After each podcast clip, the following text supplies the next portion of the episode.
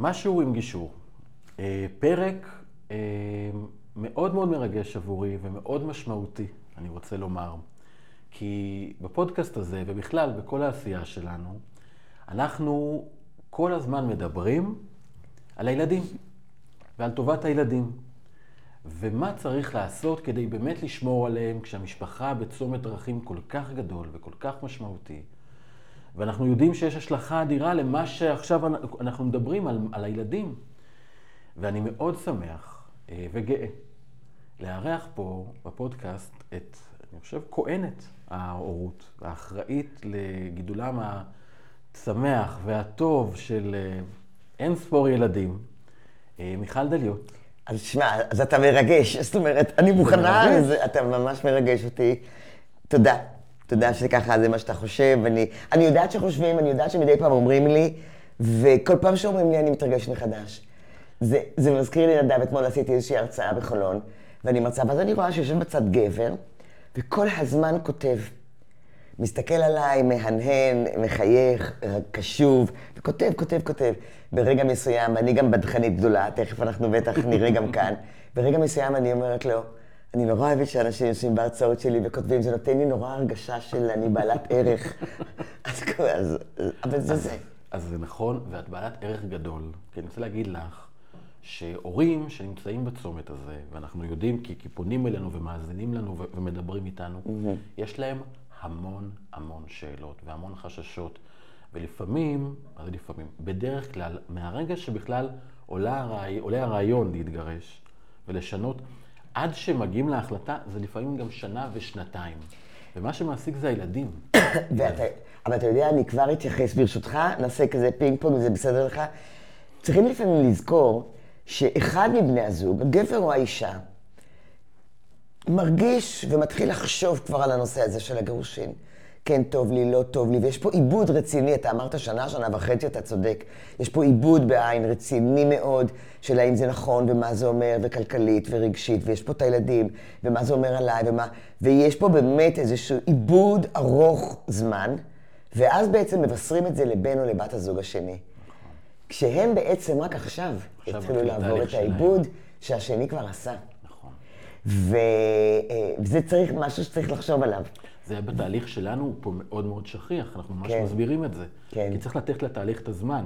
והשני שרק קיבל את ההודעה, עכשיו זה על ספידים. אין הוא בחירה. בדיוק, אחד בא מוגמר, הוא כבר סידר לעצמו, הוא חשב על זה, הוא יודע, השני קיבל פצצה. נכון. גם אם היה לו לא טוב או היה לה לא טוב, זה בום. נכון. ו... ועכשיו צריך בעצם לעבור את התהליך שכבר ההוא עבר, ולכן באמת אורך רוח, הנושא של הגישור מאוד מאוד חשוב בו. כי בנושא של הגישור, אני למדתי גישור, אני, אני מאוד אוהבת ללמוד. אז גם אימון וגם גישור, ואחד הדברים שמלמדים אותנו בגישור, זה שאנשים באים בעצם עם עמדות. והתפקיד שלנו זה לחפש את האינטרסים. כי בעיקרון האינטרסים של שני בני הזוג הם זהים, כאשר מדובר בסידור העניין ובילדים.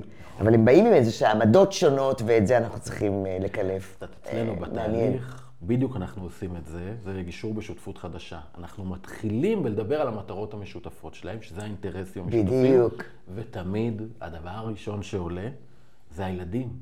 ושלילדים יהיה טוב. כן. זאת אומרת, את זה הם מחזיקים בראש. ברור נכון. להם שלא משנה מה, ליל... לילדים צריך להיות טוב. אבל מי שמגיע אליך זה נפלא, כי הוא באמת מבין, כי הרבה, כי אפשר למצוא, וסליחה שאני סטריאוטיפית, אמהות שמתלוננות ל... לילדים הגרושים, שמדברות על הבעל, אוף, כבר נמאס, הנה כבר יש לו חברה, כל דבר יש לו מה להגיד, כל מיני דברים כאלה, כשעדיין, אם אני אשאל אותם, הם יגידו שזה לטובת הילד, שהם יזהו ושהם יבינו, כי מה, אני אשקר, מה, אתה, אתה מבין? זאת אומרת, גם המונח הזה של טובת הילד היה כדאי ש... אני יכול להגיד לך שטובת ההורים הילד... ההורים יבינו לעומק מה הם מתכוונים. בדיוק, טובת הילד, כשמתחיל המתח והאלימות וכל הקושי, mm-hmm. יש פה את החלון, אני רואה איך הוא נפתח, וטובת הילד נזרקת שם מהחלון, uh-huh.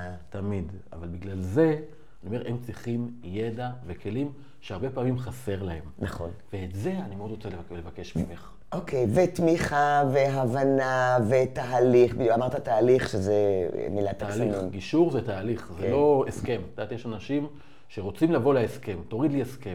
אני אומר, מה הסכם? מאיפה להוריד? מי של זוג אחר? יש, תורידו מהאינטרנט, קחו תעתיקו. אבל אתם עכשיו הולכים לקבוע בהסכם איך החיים שלכם הולכים להיראות, לפחות עד שהקטן יהיה בן שמונה עשרה. זה המון דברים. ואתם במצב רגשי לא יציב, יש לכם מלא חששות ומלא פחדים, ואתם לא יודעים. חייב פה תהליך. כן. חייב פה לא זבנג וגמרנו. תהליך שכזה. אומרים שגירושים פוגעים בילדים. תמיד גירושים פוגעים בילדים? לא, אני לא אוהבת המונח הזה. זה כמו שאני לא אוהבת הורים שיבואו אליי וידברו על איזושהי התנהגות של הילד. הילד, הילד חושש, הילדה נמנעת מחברויות, או, ויגידו, אני אשם, אני יודע שאני אשם. אין אצלי אשמה. זה, יש, יש משפטים כוללניים שהם, ש, שהם לא נשמעים טוב. ברור, המשפט שזה פוגע בילד, אני הייתי מעדיפה להעביר את ה... לשנות המילה, ולהגיד, יש איזו השפעה. Okay. יש איזו השפעה. אנחנו לא יכולים לדעת איזו, אבל אנחנו כן יכולים לקחת אחריות, ולפחות להתנהג באופן מושכל של להבין מה אולי הילד יכול להבין מזה. לכן אני לא רוצה לדבר על נזקים, אני רוצה לדבר על, על השפעות. תראו, יש ילדים שלא חוו גירושים, ואנחנו מכירים, בעיקר זה קורה להם בגיל הנעורים, בנים ובנות שמגיעים להורים שלהם, לאמא או לאבא, ואומרים לו, תתגרש, תתגרש, מה אתה עושה פה? למה? נמאס כבר מהדברים האלה, אוקיי? למשל. זאת אומרת, הם חשים לבד שמשהו לא עובד, אז בשביל מה ביחד הזה? הקטנים לא יהיו במקום הזה, הם עדיין לא, הם, הם לא יודעים שום דבר חוץ מהתא הזה שאומר אמא, אבא, אחיות שלי ואני, למשל. אבל uh, uh, תהיה פה איזושהי השפעה, וגם אלה שגדלו אצל הורים שרבים, שמנוכרים, אמא שנכנס לחדר בבכי, אבא שתורק את הדלת ואולי עוזב, זאת אומרת, לא נעים, לא, לא, לא נעים שם, רבים על כל דבר. הם חשים כבר שהשלמה היא כבר לא השלמה, יש ריחוק וניכור. למה להם לא יהיה נזק אם נשתמש באותה מילה? נכון. הם גם רואים את הבית, שאומרים להם הכל בסדר, אבל הם מרגישים בבטן את המתח הזה. זה הכל בסדר, הם יודעים מה זה. הם יודעים מה זה לריב, הם רבים עם חברים בגן, הם רבים עם חברות וחברים בבית הספר. חבר שלה גמר איתה בשביל לצאת עם חברה שלו. הם חיים בתוך מערכות יחסים. ככל שהם הולכים וגדלים הם כבר מבינים, והם רואים מערכת יחסים רעה, או מנוכרת, או קרה, או רחוקה, או מזלזלת. למה לזה לא תהיה השפעה? זאת אומרת שזה לא הגירושין שפוגעים, ובכלל לא צריך לדבר על המונח של לפגוע, אלא איך אנחנו בעצם מעצימים את הילדים, נותנים להם דוגמה טובה, ועוזרים להם בתוך הדבר הזה. כן, איך אנחנו מבינים שזה כואב מאוד.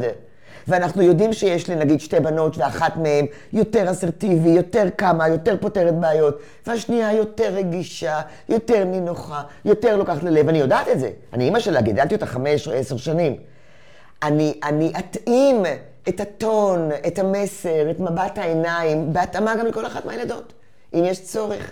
או אני אדע את מי אולי כדאי לשלוח, לפסיכולוגית, או לחוג ריקוד אפילו, שהיא תוציא שם את האנרגיות, או לכל מיני דברים כאלה, בהתאמה לילדים. זאת אומרת שההורים שמתגרשים, נמצאים בצומת הזה, צריכים להתאים את מה שהם אומרים ומה שהם עושים לילדים שלהם, זאת אומרת, לא לבוא עם תבניות כאלה מראש. נכון. אז יש לנו תבניות, נדב, שאנחנו יודעים למשל, שרצוי לא להגיד לילד אמא ואבא לא אוהבים יותר. כי מה אומר המסר? המסר אומר שאהבה זה משהו שנגמר. עכשיו, אתה ואני יודעים שאהבה זה משהו שנגמר, אבל הם בני שמונה, עשר, אחת עשרה, הם בגיל הנעורים, הם הכי בתוך ההתאהבות והתשוקה והמערכות היחסים והכל. ועכשיו אני באה ואני אומרת, אמא ואבא כבר לא אוהבים, ילדים צעירים עלולים להסיק, שאולי גם אותם יום אחד אנחנו נפסיק לאהוב. שההורה יפסיק לאהוב את הילד. כי כרגע אמרנו להם שהאהבה זה דבר שנגמר. אז איך אנחנו כן צריכים להגיד את זה? אמא ואבא כבר לא מסתדרים, אמא ואבא רבים כל הזמן, פעם היינו חברים טובים, השתננו, היום אנחנו פחות, ואנחנו חושבים שנהיה ביחסים הרבה יותר טובים דווקא אם לא נגור ביחד. וכל מה שאנחנו עושים זה מפרידים, מפרידים בתים. אז בעצם מה, מה הילדים, מה ההורים? שמתגרשים. מה הם צריכים לדעת? מה הם צריכים לעשות כדי שלילדים שלהם לא, לא ייפגעו? אני, אני, אני לוקח את זה, ולא צריך להגיד על פגיעה, שיהיה להם באמת טוב. יש, יש פה כמה דברים, וזה נורא תלוי שוב בטיפוס של ההורה, כי צריכים להבין, גם כל אחד מאיתנו, כאישה בוגרת, כגבר בוגר, בשנות ה-שלושים, ה-ארבעים, ה-חמישים שלנו, כשאנחנו רוצים להתגרש, מישהו גידל אותנו, ויש לנו את הטמפרמנט שלנו, יש סיכוי שהדברים האלה, הטמפרמנט שלנו, במישהו שגידל אותנו, זה גם מביא לנתק, ויש מישהו ש... בקיצור, קצת בלבלתי לעצמי, כי אני רוצה לחזור לשאלה שלך. אנחנו קודם כל צריכים להבין שאנחנו מאוד שונים, ולכן גם הילדים שונים. עכשיו, מאידך, לפעמים אני אגיד להורים, תאספו את כל הילדים, תגידו להם את זה ביחד. ואז, זה נאמר, אם יש לנו ילדים בני עשר, שתים עשרה וארבע עשרה, זה מתאים. אפילו אם יש אחד בן שבע עשרה, זה מתאים. אבל אם יש לי בת שש, או בת ארבע, ואחר כך בת אחת עשרה או משהו כזה, פה זה לא. כי בחירת המילים היא שונה. התפיסה, ממש, הקוגניציה, עובדת אחרת בגיל ארבע, בגיל שמונה ובגיל שתים עשרה. פשוט עובדת אחרת. המוח שלנו גומר את ההתפתחות שלו בגיל עשרים וארבע, אז מה שם יש בגיל ארבע? או בגיל שבע, או בגיל שתים עשרה, ו-שבע עשרה. זה כל הזמן שונה. אנחנו משתנים, זה המקום הזה של ההתבגרות.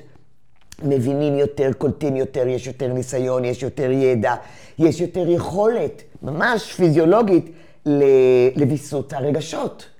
מה שאין בגילאים הצעירים, שם הכל פרוע. הוא מקבל את, ה, את הבשורה הזו, ובין ארבע אז הוא יגיב שונה מילד בן שתים עשרה וילד בן, בן שמונה עשרה. נכון. וצריך להתאים את זה אליו. צריך להתאים את זה אליו. אז, אז למה אני אומרת לפעמים להגיד את זה ביחד?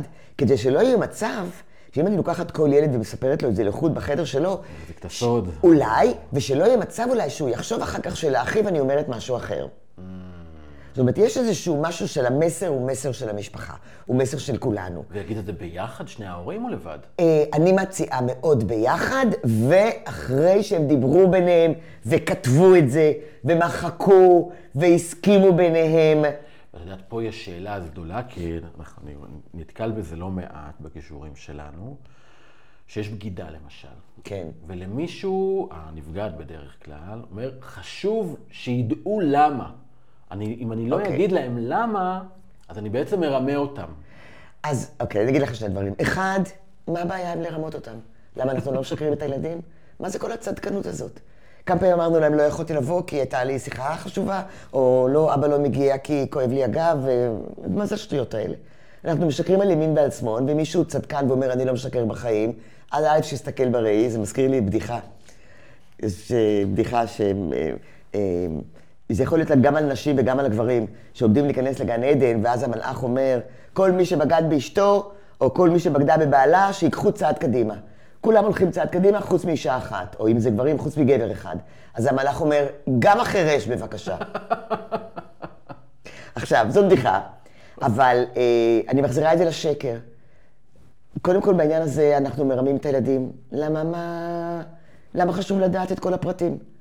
אם אני קונה איזה בגד, חשוב לי לדעת אם, אם אני מבררת איפה תפרו אותו, ואם התפר יש תח כפול או לא תח כפול. אני מודדת אם זה טוב לי, אם זה יפה לי, אם זה משרת אותי ליציאה, אני אקנה אותו. זאת אומרת, כל, כל הדברים האלה משרתים את ההורה. הוא מספר לעצמו, וזו נקמנות. לדעתי אין איזה שום סיבה אחרת. ילד לא צריך לדעת שאבא שלו שכב עם אישה אחרת, וזו הסיבה לגירושין.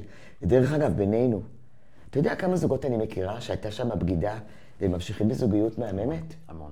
יש לנו הרבה כאלה שבאים להסכם שלום בית לחלופין גירושין, בדיוק מה... זאת אומרת, אתה בעצם, לא כולם מסוגלים, כי זה נורא יושב על תחושת הערך, ותחושת הערך מובנית מהרבה מאוד דברים. אבל לחשוב רק רגע, נגיד אם זה היה בעלי, שאני עושה לו לינץ' על אותו רגע, אבל נגיד אם זה היה בעלי, הוא אבא נהדר, הוא בעל, הוא מפרנס, הוא מלא הומור, הוא מסור, הוא חרוץ, הוא קורא אותי, הוא מבין אותי, הוא, הוא, הוא דאג לי ברגעים של מחסור, ברגעים של אה, חולי. באמת, גבר מקסים, שאני יכולה להשתגע ממנו, אבל הוא גבר מקסים. והתאהב במישהי אחרת, כי היינו בתקופה רעה, ושכב בבגד, והוא מתחרט. זהו, הכל נמחק. נשאלת השאלה. והשאלה היא רק שלי באופן אישי. האם מבחינתי הכל נמחק, או שאני אומרת לעצמי, יאללה, שיט, קורה. ובולעת את הרוק, והולכת לפסיכולוגית, ובוכה, בוכה, בוכה, ומתרוממת.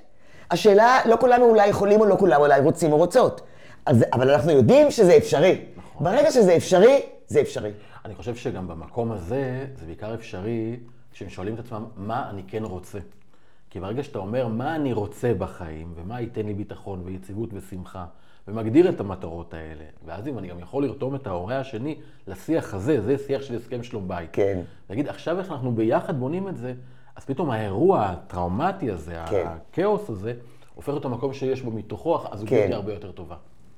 ואז תמיד אנחנו צריכים לחשוב, אנחנו, תראו, יש, טוב, אבל, אבל נחזור רגע לאמא שאמרה, א', לא לרמות את הילד, אז אנחנו מרמים את הילדים כל הזמן, אנחנו מרמים גם את החמות שלנו, ואת ההורים שלנו, וגם את בני הזוג שלנו. שהן גורמות, אגב, הרבה מאוד מהגירושים, אני יכול להגיד לך, זה בתוך מעבר דירה, והמאוד מאוד מאוד שכיח, שעברו לגור עם החמה, עם החמה בבית עם ההורים, אצלהם בשטח. שעברו לחמות של כן, ההורים. מאוד מאוד מעורבים, משפחה מאוד מאוד מעורבת, המון פעמים הם באים אלינו. כן. ממש רואים את זה מאוד שכיח. כן, כן. סגור סוגריים. שוב, זה יושב על סטריאוטיפים, על איך העולם צריך להיראות, איך חיים משותפים צריכים להיראות. יש חברות שלא חיות כמונו. יש חברה מדהימה, נדמה לי שזה באיזשהו מקום בסרי לנקה, שאנשים שם בוחרות את הגבר שלהם, ובכל רגע נתון מתי שהם לא רוצות, הם אומרות לו לך, והוא יקום וילך. עכשיו, הם עם הילדים שלהם, מכל מיני גברים שונים, והגבר, אם הוא רוצה להיות עם אותה אישה, באותה, באותו זמן שהוא שם, הוא אחראי, הוא, הוא נושא בנטל, יחד איתה. זאת אומרת, אפשר להגיד, אבל אפשר להגיד עובדה, יש מקומות. העולם הולך לשם, אנחנו רואים את זה לגמרי. יש כל מיני מקומות וכל מיני דברים מוזרים ואחרים. האם מתאים לי או לא מתאים לי, זה השיח שבינינו לבין עצמנו. האם אני רוצה, האם אני לא רוצה, מתאים לי, לא מתאים לי, אני יכולה להתגבר, אני רוצה להתגבר, כל מיני דברים כאלה. אז קודם כל ברמייה, להגיד לילד, אמא ואבא כבר לא מסתדרים, אמא ואבא כועסים אחר השני, אמא ואבא מאוד רבים כל הזמן, יש בינינו המון חילוקי דעות, זה מספיק. לא להגיד לו את האמת, זה לא לרמות, זה פשוט לא להגיד לו את האמת. כי האמת פוצעת, האמת כואבת, האמת. ועכשיו, בוא נלך לחלק השני. איך זה ישרת אותו? ולכן אני אומרת שזה נקמנות. כי זה, ילדים לא יודעים, ילדים צעירים, לא יודעים שהם יכולים לשמור אמונים לשני אנשים בו זמנית. אצל ילדים, בגלל החוסר האפשרות לביסות רגשי, ובגלל המצב של הקוגניציה, שהמוח עוד לא הגיע, שיקול הדעת עוד לא עובד. החלק האחרון, דרך אגב, במוח שעושה, שמתפתח, נפנה פה, נמצא פה בפנים, קוראים לו פרונטל קורטקס, והוא, החלט, והוא אחראי על שיקול הדעת ועל קבלת ההחלטות. לכן נוער, דרך אגב, עושה את הדברים הכי מסוכנים בעולם. הנוער זה קבוצת סיכון מאוד גדולה. הם חכמים כמו מבוגרים, אבל אין להם שיקול דעת. שיקול הדעת שלהם דל, דל, דל. בגלל זה הם עושים דברים נורא מסוכנים. בגלל זה גם לי זה, לי זה לא יקרה בכל מיני דברים כאלה. עכשיו, אז, אז אותו דבר מהמקום הזה של חוסר הבשלות האורגנית, ביולוגית, שבאה לידי ביטוי בקוגניציה וברגש, חוסר הבשלות הזה לא מאפשר להם להיות נאמן גם לאמא וגם לאבא, במיוחד אם אמא, אם אמא גם אומרת, תדע לך למה אני קמה ואני עוזבת, כי אבא שלך מניאק, אז היא לא אומרת מניאק, אבל היא מעבירה את המסר, כי אבא שלך בגן, אבא שלך שכב עם אישה אחרת. ועכשיו הילד, יזכור את זה לשארית חייו. ועכשיו הילד, צ... מה הוא יגיד לעצמו? יא, מסכנה, יא, מסכנה, יא, אני נורא מבין אותה. הנה ניקור, הנה ניקור, זה הכל. שמה, מה, מה, את מי זה משרת? זה משרת רק את מי שאומר את זה. נכון. לא את המצב, סליחה, דרך אגב, זה משרת אותו נקודתית, כי הוא נורא כועס ופגוע עד אם כן ישנתו ומרוסק, אוקיי? אבל זה לא משרת לא את עצמו בטווח רחוק, לא את מה שקורה עם הילדים ולא את הרי, לא. זה משאיר אותו כקורבן. אותו עצמו, כן. ההורה שהוא בעצם הקורבן, והוא מרגיש פגוע, והוא משתף את הילדים. ואז איך אני יכול, ואז איך אני יכול, למה בכלל לבוא לאבא הזה, המגעיל הזה שעושה לאמא כזה כואב? נורא. והאבא הזה הוא חצי אני, הוא הגנטיקה שלי אני, ואם ההורים שונאים אחד את השני. הוא גם אבא אותו רגע, אז זה אבא שנורא אהב אותי ואהבתי אותו, הוא אבא נהדר. אני לא יודע, אני לא מבין מערכות יחסיות של מבוגרים. זה שובר את הלב. שובר את הלב. זה שובר את הלב. וזה כל כך מיותר, זה במיוחד מיותר. ואנשים שיתנו לזה לגיטימציה חייבים להבין שזה משרת אותם כרגע, שזה אפילו לשירות העצמי שלהם בטווח רחוק זה רע, כי הם נמצאים ומשאירים את עצמם במצב של קורבנות ושבר, אבל... ואת יודעת, אנשים במצב הזה, זה המלחמה הגדולה שלי, באמת, מאז ומעולם שהבנתי את העוולה בתחום הזה, זה פה, ומעניין אותי איך את רואה את זה. כי אנשים שמחליטים להתגרש, שבאים, בהתחלה אפילו להתייעץ. עכשיו, הנטייה הראשונה היא, לך להתייעץ עם עורך דין. עכשיו, אני, יש לי תואר במשפטים, אני יודע בדיוק הרי מה אומרים ומה הייעוץ, לא ולא. והייעוץ הראשון שהם הולכים לקבל, זה תגיש תביעה. דבר ראשון, זה תתבע. תפתח תיק, תגיש בקשה, תפוס סמכות, כל מיני מונחים כאלה ממשפטים. כך שליטה על התהליך. כך כאילו שליטה. אבל כן. כאילו אתה תניע אותו וקדימה, קדימה. זה מה שאתה רוצה, תתחיל, תתחיל לנהל את זה. ואני, מהמקום שלך, כי יש, ויש את השיטה הזאת, המשפטית, ויש את השיטה של הגישור. שלבוא ולדבר, ולפני שאתם מאיימים, ובתביעות, ובואו לא נדבר על שיח המשפטי, אלא שיח משפחתי, ומה שאנחנו רוצים. איך את רואה את זה מהמקום שלך? תראה, בסיכומו של דבר אנחנו הרי יודעים, ואתה כמשפטן יודע גם, שכל הסכם, בדרך כלל אנחנו עושים הסכמים מתוך שיתוף פעולה. אני עושה הסכם עסקי עם איזושהי מכללה, או אני מכניסה לצוות שלי עוד עובדת, או עוד יועצת זוגית או משפחתית. אז אני עושה את איזשהו הסכם. מה אני מעבירה לך, מה את מעבירה לי, למה אני מחויבת, למה את מחויבת, וכל הדברים האלה. אנחנו עושים הסכם, בדרך כלל עושים הסכם, מתוך שיתוף פעולה ומערכת יחסים טובה, אבל הוא נעשה מתוך הבנה שיכול להיות שזה יתחרבש לנו, נכון? נכון. שיכול להיות שזה יתקלקל לנו, אוקיי? מותר. כן. ואנחנו מכינים את עצמנו, כי יכול להיות, יום אחד היא תיפול בלשונה, אני אפול בלשוני, יקרה לי משהו, העסק יתפרק, כל מיני דברים כאלה. עכשיו, וזו איזשהו סוג של הנחה, שהדברים צריכים להיות סגורים וצריכים להיות מנוהלים, ואולי גם צריכים שאתה תקח שליטה על הדבר, על העניין הזה, קודם כל. זה מן הצהרת כוונות, אבל זאת הצהרת כוונות צריכים להבין, בגלל שהיא נעשית, בגלל שהשני חווה את זה ככפייה, כזלזול, כאינוס כמעט, כי מכופפים לי את היד, ככל הדברים שהם הפוכים למה שהיינו קודם, כשנאה, כקנאה, כלרצות לפגוע בין כל הדברים האלה, יש מאוד סיכוי שדווקא השלב הזה, אם הוא נעשה בהתחלה, הוא מראש עלול להביא אותנו למקומות לא טובים, כי הוא כל כך פוגע, אם לא הייתה שם איזשהו סוג של הכנה רגשית. תראה, יש מקום לדבר הזה, אבל אני חושבת שלו אני הייתי, היו באים אליי, ובת זוגתי או בן זוגי, היו אומרים לי, לא, הייתי מקבלת מכתב, זה היה מוציא ממני את כל הקוצים שיש לי, ואני מחשפה מדופלמת. הטרנד החדש אגב, זה שעורך הדין מרים טלפון לצד השני, היו לי כבר כמה מקרים כאלה לאחרונה, ומודיע לו שאתה מתגרש, ושהוגשה בקשה ליישוב סכסוך, בוא נדבר קודם. זאת אומרת, בן מקבל טלפון... ממישהו אחר. ממישהו אחר. אתה מתגרש. אני חושבת שזה הרסני ברמות שלא יתוארו. נורא. אני משווה את זה, וסליחה, במיוחד גם היום שאנחנו מדברים כמה חודשים אחרי שמחת תורה, אני משווה את זה להודעה על מוות. אתה זוכר שמתקשר הרופא מבית חולים ואומר, אבא שלך מת, הבן שלך מת, יותר גרוע, הבן שלך מת. ממש. אתה יודע, זה מזכיר לי.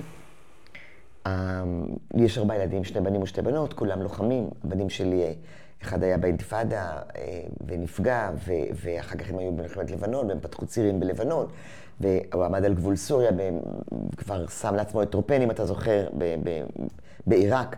ואחר כך מלחמת לבנון השנייה, והבן השני שלי הוא גם מפקד טנק, אז הוא גם פתח צירים, והיה מלחמת לבנון השנייה. ואני זוכרת שהייתה איזושהי תקופה, כמו היום, שכל הזמן מתו לנו ילדים, החיילים שלנו מתו. ואני זוכרת שהבן שלי היה בצבא, קוראים לו עידן, ואני אני זוכרת את עצמי עומדת עם מקל, אני לא זוכרת אם זה היה של מטאטה או של ספונג'ה, אבל מחזיקה איזשהו משהו, מדקת הבית, והרדיו עובד, וכל הזמן היו שמות של חיילים, אנחנו מודיעים בצער על, מודיעים בצער על, ואני תמיד קשובה לזה, ואז אני שומעת, מודיעים בצער על מותו של עידן, והיא נותנת צרחה, ותוך כדי הצרחה, הבנתי שזה לא יכול להיות הבן שלי. כי תוך כדי הצרחה, אני כבר גם אמרו את שם המשפחה, וגם הבנתי שאם זה היה הבן שלי, היו באים אליי קודם הביתה. אבל למה אני נזכרת בזה? תראה, אני נורא אסוציאטיבית, כי זה מה שקורה אם תקבל טלפון להגיד לה, מה? נכון. מי עושה דבר כזה? אתה יודעת מה, אתה יודע מה, אני חושבת על עורך הדין. מי לוקח לעצמו לעשות דבר כזה? מישהו מרוויח מאה אלף שקל, או מאתיים אלף שקל. לא פר. זו תשובה, זה בדיוק המקום שלנו. כשאנחנו אומרים לאנשים, זה בסדר להתגרש. אבל אם אתם מתחילים את זה באלימות ובתביעות ובהודעות כאלה, לא יהיה שיתוף פעולה. ובסוף לא זה יהיה. לא הכסף. האיכות החיים שלכם נקבעת במערכת היחסים שלכם עם ההורה השני. אם אתם חולים, אם אתם צריכים החלפה, אם יש לכם, אם יש לילדים קושי, אם ההורים לא מדברים איתם אחד עם השני על בסיס יומיומי, אני וגרושתי מדברים יום-יום. יש לנו ילדות ביחד. כן. זה משהו שלא יהיה לי עם אף אחד לעולם. נכון. אם אין את זה, זה להרים טלפון ולהגיד, היא כן הלכה, היא לא הלכה, נכון. כן, אתה עושה נזק לילדים. אני לא ידעתי שזה קיים, וזה בעיניי נורא, ממש נורא נורא.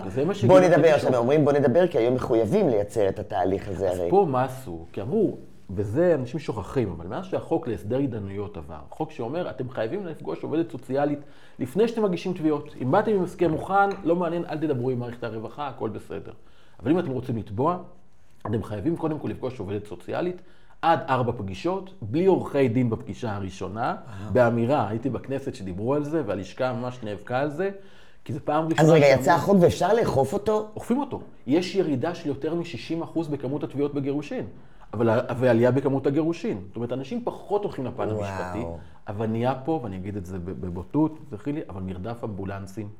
אני רואה מלא בפוסטים ותגובות ומלא, ואני רואה את האנשים וכל האינטרסים שמאחורה. תלכו לעורך דין ופה ותתבעי ותעשו ככה וככה. עכשיו למה?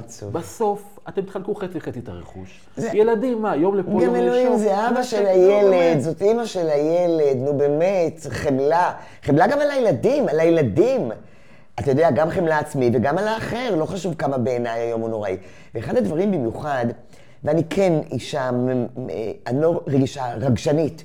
אני עדיין בוכה בסרטים, אני מתרגשת שאני, אני נבלת. גם בבית שאני רואה סרט טלוויזיה, אני נבלת, בעלי צוחק ממני. אני ממש נבלת וקופצת, זאת אומרת, ואני כן יכולה להבין פגיעה נוראית בתחושת הערך, או בגידה ובגידה. זה לא דווקא לשכב עם מישהו. בגידה זה גם לספר עליי משהו נוראי שביקשתי לשמור בסוד. באמת, צריכים לחשוב על הדבר הזה, כולם הולכים לסליחה, לעברי המין. רגע, יש פה יחסים, יש פה בן אדם, יש פה לב, יש פה ראש. ויש אנשים שיקחו יותר כבד אה, בגידה באמון חוזי, הסכמי, מאשר בגידה במערכות יח... ב- בסקס. נכון. את יודעת שזה מעניין, לא שאלה שתכננתי, מעניין אותי אבל לשמוע מה את חושבת על זה.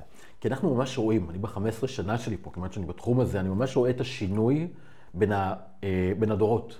כן. והיום שמגיעים אליי בני השלושים וקצת עם ילדים קטנים, אני רואה זוגיות שונה לחלוטין מאלה שבני ארבעים וחמש למשל.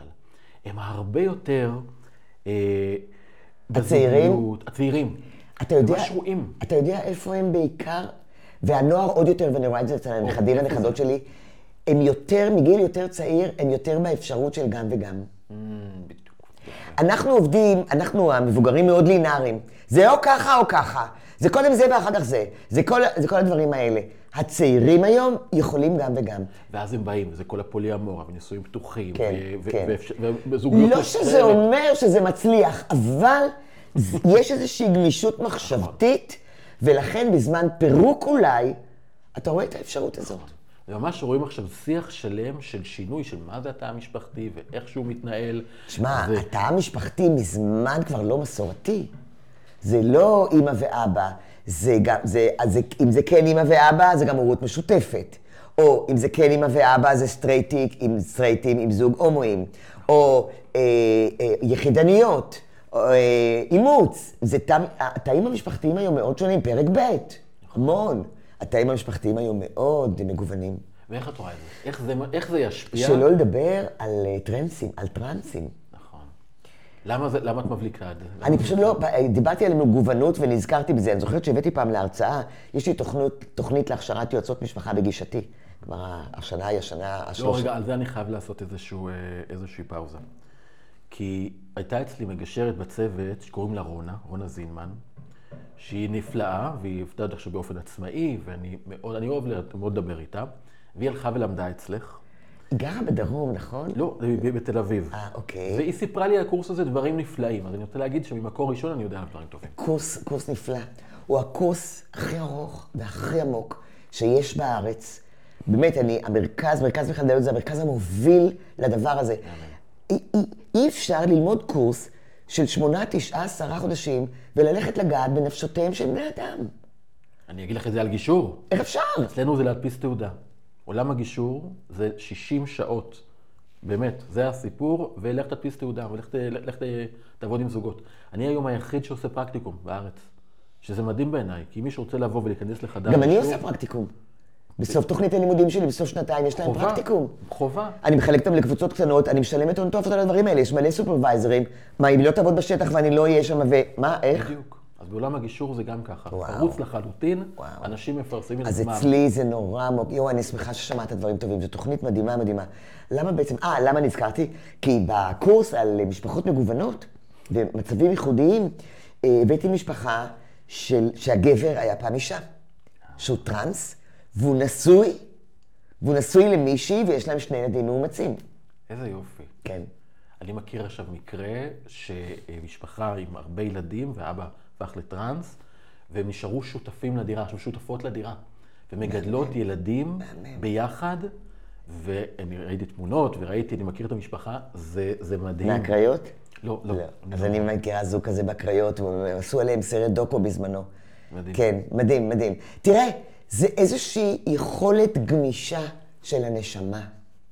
זה יכולת אדירה של קבלה. מי אמר שזה צריך להיות כמו אצלי בראש? הרי מה זה בסיכומו של ברדעה הקדומה? זה ממקודם. זה פשוט ממקודם. עכשיו, אם יש לי אותה בראש ממקודם, מי שם לי אותה שם? יש סיכוי שההורים שלי. אבל ההורים שלי, אבא שלי נולד ב-אלף תשע מאות שמונה עשרה. זאת אומרת, וגם אם יש היום אנשים בני שלושים, ההורים שלהם נולדו ב-אלף תשע מאות שמונים. איזה הבדל גדול זה. אז מותר להגיד שזה בסדר השינוי. מותר, מותר גם להגיד, אני לא מסתדר עם זה, אני לא מסוגל להבין את זה, עזבי אותי מהדבר הזה, אצלי זה לא יהיה. אבל לדעת שזה ישנו, וזה קיים, ולהבין שיש אחרים שזה כן מסתדר להם. ואז רק הבחירה. אז הוא לא יהיה חבר אישי שלי, בסדר? אוקיי. אבל אני יכול לבחור ומותר לי לשנות, וזה לא חייב להיות שהשינוי... עכשיו אני יש שנים בתוך מאבקים, אני יכול לשנות ושיהיה לי טוב. יש לי, נזכרתי, יש לי בת, יש, אחת מבנותיי, יש לה חברה שאבא שלה יצא מהארון והצהיר על ההומואיות שלו, כשהיא הייתה בשנות ה-עשרים שלה. עכשיו, הוא, הם, ההורים התגרשו, והוא חי עם בן זוג כבר הרבה מאוד שנים. זה עובד. נכון, וזה מותר. זה בסדר עם, עם גרושתו, וזה בסדר איתה, זה אבא שלה. איזה כיף זה שיש, שמותר לשנות ולחשוב, כן, ושהעולם כן. באמת הוא כל כך משתנה וכל כך הרבה אפשרויות, כן. אנחנו לא חייבים להיות ו... מקובעים ו... למה ובלי שהיה. ובלי שרגע נחליט ונגיד אם זה טוב או לא טוב. קודם כל בוא רגע נסתכל על המציאות. המציאות אומרת שיש וריאנטים, המציאות אומרת שיש גיוון. אתה יודע, אני בזמנו עשיתי הרצאה, הכנתי הרצאה על נשים ומגדר, על, לא, על מגדר וחינוך. Okay. בירושלים באיזה בית מלון.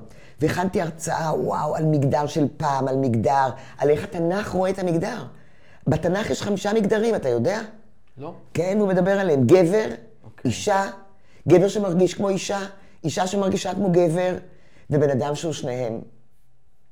ולכל אחד מהם יש שם. אני אשלח לך את המצגת מרתק, הזאת שלי. אני אשמח. אני אשלח לך את המצגת. וואו. עכשיו, אני בא לדבר על ההרצאה הזאת, ואיך כל החינוך שלנו הולך... אה, אה, שמה, הדת פעם הייתה הרבה יותר גמישה מה שהיא היום. נכון. היו את עשרת הדיברות, שזה המון. אנחנו בואו נכבד אותם, ובתוך הדבר הזה יש כל כך הרבה חופש. וכל כך להיות, אמא שתמיד הייתה אומרת לי, העיקר תהיה בן אדם. כן, זה העניין. זהו. זה כמו שיש, האלה, יש כאלה שקוראים לזה מנץ'. מנץ' כזה שהוא מסתדר, שהוא מסתגל, שהוא מבין, שהוא רואה שינויים, שהוא בן אדם, שהוא בן אדם של אנשים. אז בכל אופן, אני באה להרצאה הזאת, אני פותחת, ומה אני רואה? שכל הקהל דתיים. ואז אמרתי, יואו, אני מתחילה להגיד פה את המילה הומואים ואת המילה לסביות וזה, אה, כולם בטח התעקה להם מסכנים. אבל הזמינו אותי להרצאה, וזאת הרצאה, וזה היה נורא נורא נורא מעניין. וזה אה, אה, זה בסדר לדבוק בדעתי. זה בסדר לדבוק בדעתי. אבל לפתוח את הראש זה אומר לדעת שיש גם דעות אחרות, אני יכולה לא להסכים. והוא לא יהיה חבר שלי, ואני לא אקרא מאמרים שלו, ואני גם אעבור עיר כדי לא לראות אותו. אבל לדעת שזה ישנו. נכון. ויש שם לדבר הזה לגיטימציה מתוקף היותו. את יודעת, אני יכול להגיד לך על זה, כי יש לנו הרבה זוגות של חילוני ודתי, חרדי וחילוני, חוזר בתשובה, חוזר בשאלה, ואני רואה פה המון. וכשאני פוגש פה את האנשים, אני ממש רואה ומבין שאין קשר בין האנשים למה שכתוב עליהם בעיתון. כן. יש פה ערבות ישראל, ויש פה אנשים שמסתדרים, ואנשים טובים, ומסכימים על תשעים אחוז מהדברים. יש לי תלמידה היום, שברגע מסוים תוך כדי דיבור, דוגמאות על הילדים, היא סיפרה לנו שבעלה חילוני לגמרי. והיא דתייה, עם הכיסוי הראש הגדול הזה וכל הדברים האלה. ויום אחד, תראה למשל, והם חיים מצוין, יש להם שלושה ילדים. יום אחד הילדה אמרה, היא רוצה חוצת בטן. עכשיו, כי היא חיה בשני העולמות, והיא רואה גם וגם, ואימא שלה אמרה לה, ואבא שלה אמרה לה, את רוצה חוצת בטן? את יכולה לקנות? זה היית להסתובב בבית. בחוץ? לא. זאת אומרת, אפשר גם להסכים. זאת אומרת, אתה יכול לחיות בשני העולמות. יום אחד היא תהיה בת ארבע עשרה, חמש עשרה, שש עשרה, שבע עשרה, היא תחליט לבד אם פה או שם, או אם היא חצי חצי, או שיש המון, כל המסורתיים עושים מה שמתאים להם. צמים ביום כיפור ולא יודעת מה, ולא נוסעים בשבת, או צמים ביום כיפור וכן נוסעים בשבת. או לא נוסעים בשבת, אבל לא מניחים תפילים. זאת אומרת, באמת, בסיכומו של דבר, באמת החוכמה היא להרגיש שלם עם עצמך. ובתוך הגירושין, אז אני אחבר את זה לכאן. איך שילדים שלכם יראו ויגדלו ויהיו במערכות היחסים שלהם, איך הנכדים שלכם יגדלו, זה העניין של החינוך ודוגמה אישית. לגמרי. וברגע שאנחנו מחזיקים את זה, ואומרים כמו שאתה אומרת את זה. נכון. והעניין הוא שוב, וזה גם, אני עובדת עליו, שזה גם בלא גירושין, הרי ההורים הם מאוד שונים, ועכשיו יש אחד פגוע ואחד לא, או שניהם לא פגועים, או שניהם כן פגועים, או שזה במערכת יחסים טובה ושניהם הבינו, גם פה יש גיוון מאוד רב במי שבא להתגרש. בסיכומו של דבר, אבל כל אחד חושב אחרת. עכשיו, ברגע שיש מריבה, צריכים להבין, מריבה בין בני זוג, כשאני רואה בני זוג רבים, אני רואה ילד בן שמונה רב עם ילדה בת שבע. כי, כי לשם זה הולך, לבסיס שלנו, לתחושת הערך שלנו, למה שאני חושבת נכון. עכשיו, המריבה היא לנסות לגרום לאחר לח... לראות כמוני, כי כל אחד בטוח שהוא צודק. והאמת, אני יכולה ולהביא מחקרים לזה שהוא צודק, ולהביא גם מחקרים לזה שהיא צודקת. זה נכון.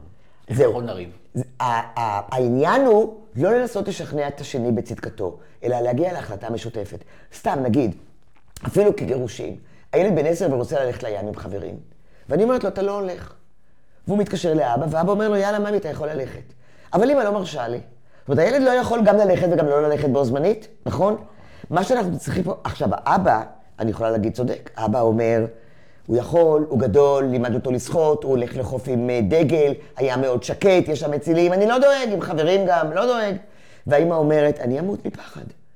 אני יודעת מה זה, מה, מה, מה, מה אני אעשה מחר ילד אחר? אני חוששת, הילד שובב, הילד תוסס, ואם המציל לא מסתכל, או מה, כבר קרו אסונות, מדי פעם אנשים טובים. לא, אני לא.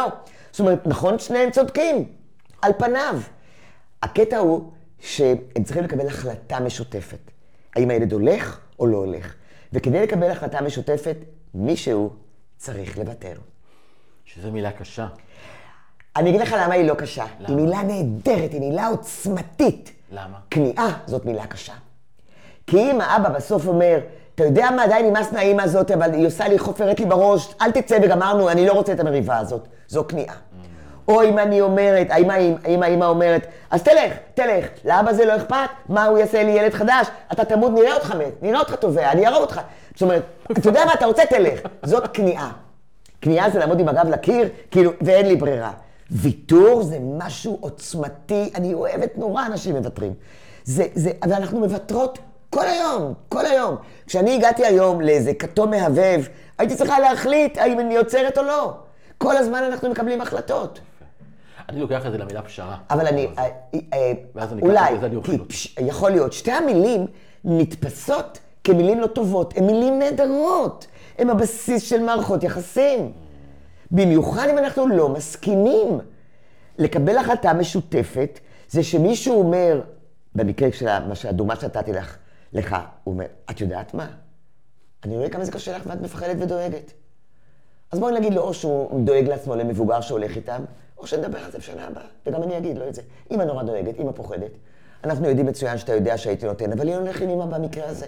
אנחנו לא ניתן לה לדאוג ולחשוש.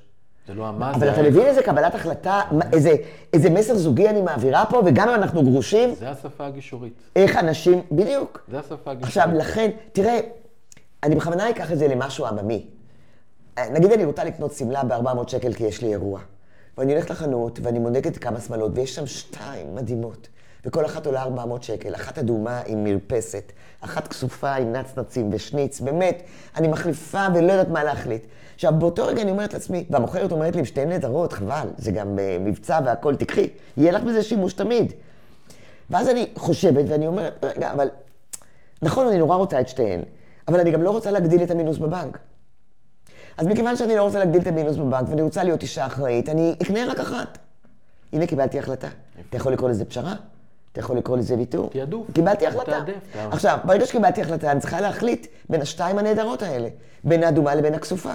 וברגע שהחלטתי על האדומה, זאת אני, ויתרתי על הסמלה השנייה.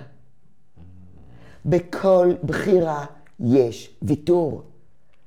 אם אני מחכה בתור, או יאללה, אין לי סבלנות, אני אלך למשהו אחר. בכלל בעיה. אם אני עומדת בתור של המסעדה הזאת, או שאני אומרת, אין לי סבלנות, עזוב, בחייך, אני אלך למסעדה אחרת. זה כל הזמן בחירה, אז ויתרתי על המסעדה הזאת שנורא רציתי לשבת בה. אנשים מאוד מפחדים מבחירות היום. כי לא מלמדים אותם, שיבואו ללמוד אצלי. לא מלמדים אותם. אני רוצה את הילדים ללמד את זה. ברגע שהילד כן חוטף לאחיו, לא חוטף לאחיו, כן מרביץ לאחותו, לא מרביץ לאחותו, בא לשולחן, לא בא לשולחן, קיבלת החלטה, תבין את הרווח, נשתמש במחיר, רווח זה מחיר. מה הרווחת, מה הפסדת? הרווחתי שהמינוס שלי בסדר, המנהל בנק לא מתקשר אליי, והרווחתי... כשהורים שמתגרשים בעצם, אני לוקח במקום הזה, מלמדים גם את הילד שלהם שאפשר להחליט החלטות קשות, זה מבחירה, ואני חושב שזה המשבר, זה המשבר הכי קשה בחיים, שאתם בוחרים בו. אז זה לא מוות אמיתי, זה לא, זה, זה לא יתלמן, זה חס וחלילה לא פגיעה בילד, זה אנחנו בוחרים לעשות שינוי שגורם לנו להרגיש נכון. כאילו בן הזוג שלנו מת, ואנחנו מראים לילדים שלנו שאנחנו יכולים לבחור איך לפעול. נכון. אם היינו לוקחים את הגירושים ומשווים אותם תכף לדברים אחרים שאנחנו עושים לילדים, אוקיי? אנחנו כמבוגרים מוציאים החלטות ונשתמש בשפה בוטה, והילדים משלמים עליהם מחיר. רילוקיישן זה לא החלטה קשה שהילדים משלמים עליהם מחיר. בחצי שנה הראשונה. אחר כך, אנחנו עושים את זה כי אנחנו יודעים איזה כיף זה. הם חוזרים עם שפה, הם חוזרים עם זה, הם חוזרים עם זה, הם נשארים, הם הכירו חברים בכל העולם. אבל בהתחלה, איזה מחירים כבדים הילדים משלמים. של ניכור, של לבד, של חוסר חברים, שהם לא מבינים שום דבר מה שאומרים להם, שהם יושבים שם כמו טמבלים ולא מבינים מה מדובר, כי הם לא מבינים אנגלית או צרפתית או, או הונגרית או כל דבר אחר. הרילוקיישן, או לידת הודח. למה מה? מי ביקש מכם לעשות עוד אח או אחות? נכון, הוא משפיע עליה לכל החיים. כל תחושות הקנאה והמלחמה על המשאבים של ההורים, משאבי הכסף והאהבה ותשומת הלב. אוקיי, או אנחנו עוברים דירה. מעבר דירה, מעבירים ילד מגן לבית ספר. אנחנו בוחרים בחירות כל הזמן שיש להם השפעות הרות גורל על הילדים. ואנחנו עושים את זה. גירושין הוא אחד מהם. אז בואו נבחר איך אנחנו מנהלים את זה. זה בדיוק העניין, ובוא נבין שאפילו זה לטובת הילדים באספקט שהם לא יראו קנאה, הם לא יראו מריבות, הם לא... יהיה שם משהו הרבה יותר נינוח, הרבה יותר שקט, אני אהיה פנויה, אני לא אראה אותו, אני כבר לא יכולה לסבול אותו, אני לא אראה אותו, אני אנהל חיים אחרים. כי, כי בהתחלה זה נורא נורא קשה, הנשים הגרושות, וגם הגברים, לפעמים הגברים נשארים בלי כסף בכלל, ולא סתם עוברים לגור אצל אמא שלהם. היום זה גם הרבה שוויוניות בתוך הדבר הזה, העולם באמת באמת שמשתנה, כי כשיושבים בגישור אנחנו באמת מסתכלים על התמונה הכלכלית של שני הבתים, ובאמת לוודא שלא תהיה סיטואציה כזאת, שיוכלו גם כלכלית להחזיק את הערכים שהם רוצים להעביר לילדים. וראיתי, ואני רוצה קצת, כי זה מדהים בעיניי מה שעשית, ראיתי שאלת קורס להורים שמתגרשים. נכון. שזה אני חושב, קודם כל, שכשאת נוגעת תוך הדבר הזה, מהמקום שלך, יש בזה באמת אמירה, מאוד מאוד חשיבה של לתת... צפית בו? לא צפיתי, לא צפיתי. אני חושב שעצם זה שאת עושה את זה... אז תקשיב טוב. זה כבר משהו, ואני רוצה שתדברי עליו. תודה. כשאנחנו נסיים, תזכיר לי, כשנסיים פה, אני מבקש שיפתחו לך את הקורס הזה, שתוכל לצפות בו, ואז אני גם אשמח לכל מיני סוגים של הערות ודברים, ואולי אפילו להוסיף איזשהו... בסדר? נדבר על זה. תראה, מה שיש שם בעצם, זה שיח על... זה לא על איך להתגרש, אלא זה להבין...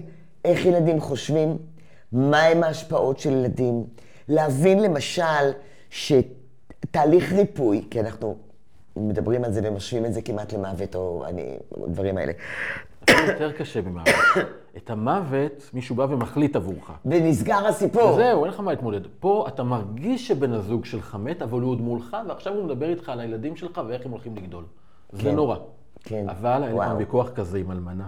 אמרה לי, אתם, אתם לא מבינים, אתם כל מורים שלי להתגרש יותר קשה מלהתאלמן, ואני צריכה לגדל ילד בן שמונה מגיל, מגיל שלוש לבד.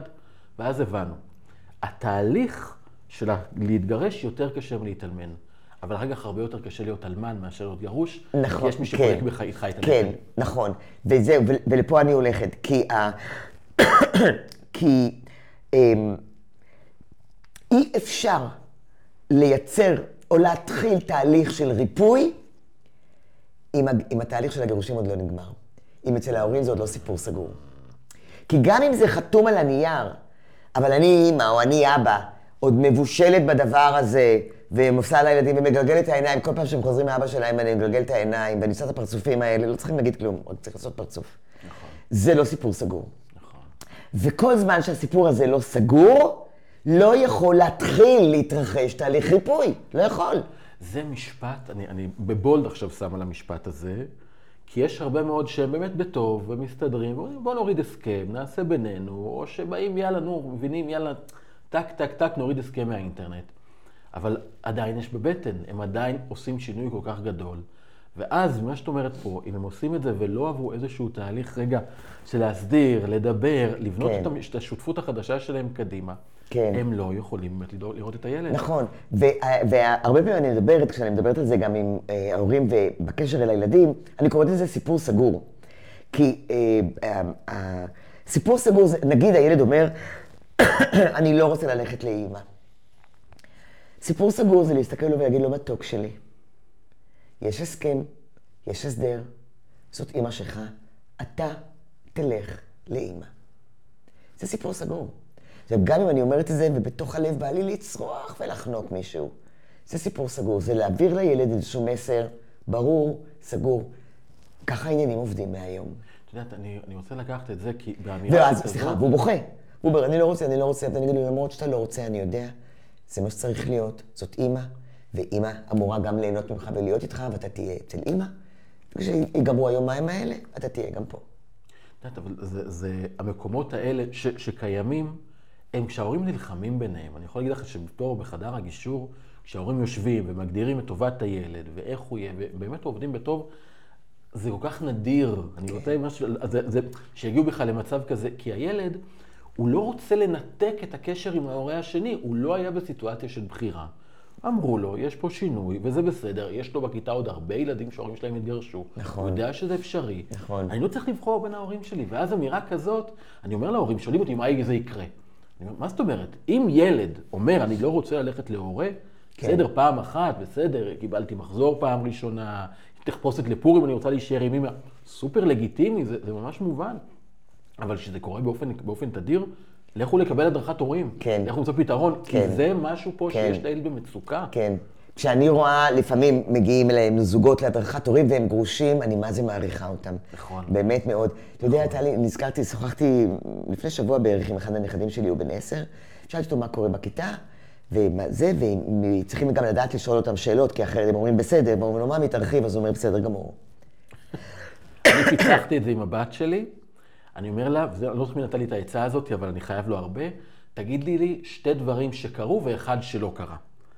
אוי, זה חמוד. והיא תמיד, כל פעם, היא, היא, היא, היא עונה. כן. ואז אני מפתח את השיחה, כן. ואני שומע מה היה ומה כן, לא היה. כן, ומה הוא אמר, אז מה עשית, אז מה, אז מה את חושבת, ומה כזה. את אומרת, ואז אפשר לפתח שיח, נכון. נכון. אז אני שאלתי אותו כל מיני דברים וכל מיני דברים, ואמרתי לו, מי בכיתה בעיקר אתה אה, מתיידד איתו וזה, והוא נקב באיזה שם, ואמרתי לו, מה קורה איתו? אז הוא אומר, הוא חדש, כי ההורים שלו התגרשו. אז אמרתי לו, ואז שאלתי את הנכד, ואיך לדעתך המצב שלו, המצב הרגשי שלו, איך נראה לך שהוא מרגיש? אז הוא אומר, היה לו נורא קשה בהתחלה, אבל עכשיו זה בסדר לו. איזה יופי. אז, אז תשמע, גם ילדים אחרים רואים את זה, וזה בדיוק העניין. המשברים כאלה, זה משבר, זה שבר רציני מאוד. היה לי פה זוג לפני כמה חודשים, שממש ליווינו את התהליך, וממש עקב בצד אגודל, ועד שהם הודיעו, ממש היו בפחד, איך הם יודעו לילדים. זאת אומרת, הדבר הכי שדחית אותם זה איך הם יודעו לילדים. ועשינו את ההכנה ודיברו, ואז הייתה שיחה לה, עם, ה, עם, ה, עם הילדים, והילדים היו בסדר, מדהים.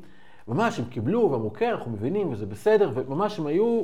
אבל אז הגדולה הלכה אליהם הצידה, ואמרה להם, אבל רק בקשה אחת, אל תהיו כמו ההורים של מישהי. אני הייתי מדמעות. הייתי מדמעות.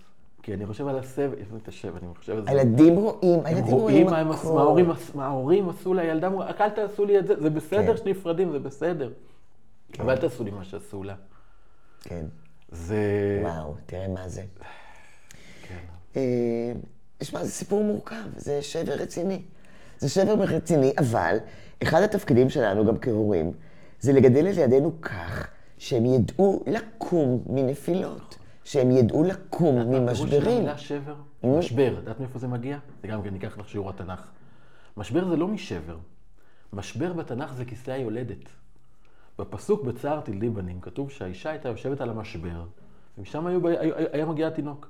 גם ביהדות, כן, ידענו תמיד שממשבר מגיע תינוק. אז המשבר של הגירושין, משבר בהורות, משבר בזוגיות, וואו. אנחנו יכולים להביא תינוק ממנו. כל משבר, ממשבר בעצם, וזה זה מה שאנחנו היום קוראים לו ב, בשפה אחרת, או בשפה אימונית, או מה שבעצם כל משבר הוא הזדמנות. נכון. כי הכוונה היא, משבר מוליד משהו נכון. אחר. זה לא חדש, לא המצאנו את העולם, זה ידוע מאז וואו. ומעולם. ובואו לא מפחד מהמשברים, ובואו שנדע לקבל אותם, לנהל אותם, mm. להריב כמו שצריך. מעניין. וככה לראות את הילדים שלנו. זה יפה. כי, כן. במ... כי באמת משבר באמת יולד משהו אחר. נכון. משהו אחר יכול להיות טוב, רע, באמצע, צהוב ולבן. ו... כן. והעניין הוא שאנחנו, אנחנו לא יכולים לשלוט על הילד שייצא מהמשבר הזה, אם נחזור רגע ליולדת. אנחנו כן יכולים לקחת אחריות ולעשות את המערב, עד כמה שאנחנו יודעים ומבינים ויכולים, כדי שהנפילה תהיה רכה, וכדי שההתרוממות אחר כך תהיה על הילדים, וגם עלינו, גם עבור עצמנו, תהיה טובה יותר. שניתן להם במקום משקולת, ניתן להם כנפיים. כן, שאני אגיד, אסתכל בראי ואגיד לעצמי, לא רוצה להיות קורבן של אף מצב. לא, אני עצמי. ואם אני לא רוצה להיות קורבן, אני לא אתקרבן, ולא אתבכיין, ולא אתעמלל, ולא אלכלך על בן זוגי, כי אני לא רוצה להיות קורבן. גם זה עוד הסתכלות. טוב, אני יכול לדבר איתך על זה פה עוד המון, ואני, ו- ו- ו- ואני קודם כל מזמין, אני רוצה להגיד לך קודם כל תודה. תודה לך על האירוח. זה, זה, זה, זה כל כך חשוב, אני, אני לא חושב אם אני מבינה כמה זה חשוב. אני יכול להגיד לך שאצלי באתר, בערך כל מי שמתגרש בארץ עובר אצלי. סדר גודל. יש בערך זה ארבעת אלפים איש בחודש שעוברים, הממוצע כולם עוברים. וואו. ואני רואה מה הם קוראים, ואני כל הזמן נוסע לתת להם תכנים, והפודקאסט הזה, והסרטונים, והספרים, והטקסטים, ואני רואה מה הם מחפשים. והם מחפשים ידע, כלים וגם ולידציה. הם מחפשים שיגידו להם שאפשר. כן. ומה שאת אומרת פה, במקום שלך, אני, אני לא, את לא יודעת, כי אני גם קורא גרוש, אז אני, אז אני גם מרגיש את זה על עצמי, כמה זה חשוב, וכמה הכלים הזה, וכמה שמישהי עם הניסיון שלך, והיכולת שלך, והרזומה שלך, אומרת להורי גרוש, זה בסדר להתגרש. אם אתה יכול לפעול ולתקן, תעשה. אבל זה בסדר, אבל תעשה את זה נכון, ובאמת בוא נשמר על הילדים שלנו, ואת עושה קורס על זה, ואת ההדרכה על זה. נכון, נכון, נכון. זה... בסיכומו של דבר, באמת, אולי השאלה שאנחנו צריכות וצריכים לשאול את עצמנו, זה איך אני רואה את עצמי עוד עשר שנים, עוד חמש שנים. ואם אני רואה את עצמי מצליחה, מאושרת, עם גבר לצידי, נוסעת לחול, לא לבד, אם אני רואה את עצמי, אז היום אני צריכה להתחיל לעבוד על העניין הזה. וזה אומר לא להיות קורבן, ולקום, ולהסתדר, ולסדר את העניינים. זה, זה, זה, זה, זה גישור בשותפות חדשה. זה מה שנתארת כאן, השאלה שאני כן. שואל אותם, זה איך אתם כן. רואים את החיים שלהם עוד חמש שנים. בואו לא נדבר על מה היה, בואו כן. נדבר על מה יהיה. כן. כי ברגע שאנחנו עסוקים במה יהיה, יש לנו כוח לשנות וכוח להשפיע. וזה, זה המקום. נכון. ואני יכולה להודות לך שבאמת הרמת את כל הנושא הזה של ה... ש, של הקורסים, של החוגים, של היועצות שלי שמשתובבות בכל הארץ. זה פשוט להרחיב את קו המחשבה. הרי מה הדברים שאמרתי פה עכשיו? הרחיבו לאנשים את קו המחשבה בעצם, קצת פתחו להם לראות דברים אחרת. זה מה שאנחנו עושים בלהבין השפעות הילדים, בלהבין איך ילדים חושבים, ב- בלדעת מה כדאי לעשות ואיך הילדים יקבלו, כי כל ילד מכיר את, תור... מכיר את יל... ילדיו, ו... יודע ויודעת איך להגיד, מתי, באיזה, אז, אז ופה, זה מה שאנחנו עושים. ופה, ואני אגיד את זה, כי מה שאת עושה כאן, כי זה קצת מחדש לי את זה, שהדגש על המשפחה המשתנה, ולדעת את זה, כי אני, אני רואה את זה בצומת, אנחנו פה, בכל המגשרים שלנו בצוות, רואים את זה בכל הארץ, אגב, אנחנו עם עשרים סניפים בכל הארץ, אנחנו רואים את זה בכל התהליכים, המשפחות עכשיו משתנות. כן. זה לא מה שהיה, וחסר המון ידע. על איך שבאמת בלהט"ב, ונישואים פתוחים, ופוליאמוריה, הכל כן. משתנה, ואנשים לא יודעים להתמודד עם זה. כן. ולכן בהדרכות האלה, זה כל כך יכול לתת ידע וכלים, ואנחנו לא רוצים להיות היועצים. אני רוצה שאנשים יבואו אליי לגישור, שאני אעזור להם לקבל את ההסכמות אחרי שקיבלו, או במקביל שמקבלים את ההדרכה כן. ואת הייעוץ, כן. וזה מעולה, ואז זה גם מאוד עובד ביחד. כן. ולכן אני ממליץ לכל הורה, לכל הורה, שנמצא לקראת תהליך גירושין, עזבו את ההתייעצות המשפטית, תתייעצו קודם כל משפחתית. אנושית, לכו להתייעצות האנושית. יהיה לכם כל כך הרבה יותר. בואו נדבר במרכז מיכל דליות על מערכות יחסים, על מה הם הפרמטרים בתוך מערכות היחסים. כי גם אם אנחנו גרושים, בסיכומו של דבר, מערכת היחסים הזאת תישאר ארבעים חמישים שנה. נכון.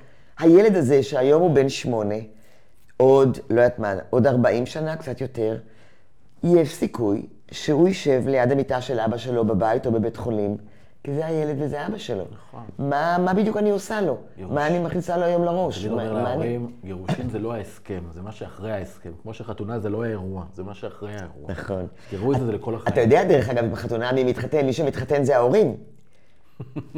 הזוג ניסה. הזוג, אתה, מה ש... חתונה, מי ש... לכן גם אומרים, זאת החותנת שלי, המחותנת שלי, נכון? כשאני מדברת, כשאני רואה את ה... את ההורים של חתני, הם המחותנים שלי. אה. אני התחתנתי איתם. החיבור של המשפחות. הזוג ניסה, נישואין. Mm, יפה. בגלל זה החתונה היא של כל המשפחה. כן, אנחנו, המשפחה מתחתנת. שבזה כשמתגרשים גם כן, צריך להבין את זה. תרימו טלפון לסבא וסבתא. טוב, אני יכול לדבר על זה עוד המון, ומה אנחנו נצטרך אולי לעשות עוד פרק. אולי, אוקיי. בכיף. ונהניתי מאוד. תודה, גם אני. תודה על ההזדמנות, נדב. תודה. נעם לי מאוד להיות כאן. גם לי.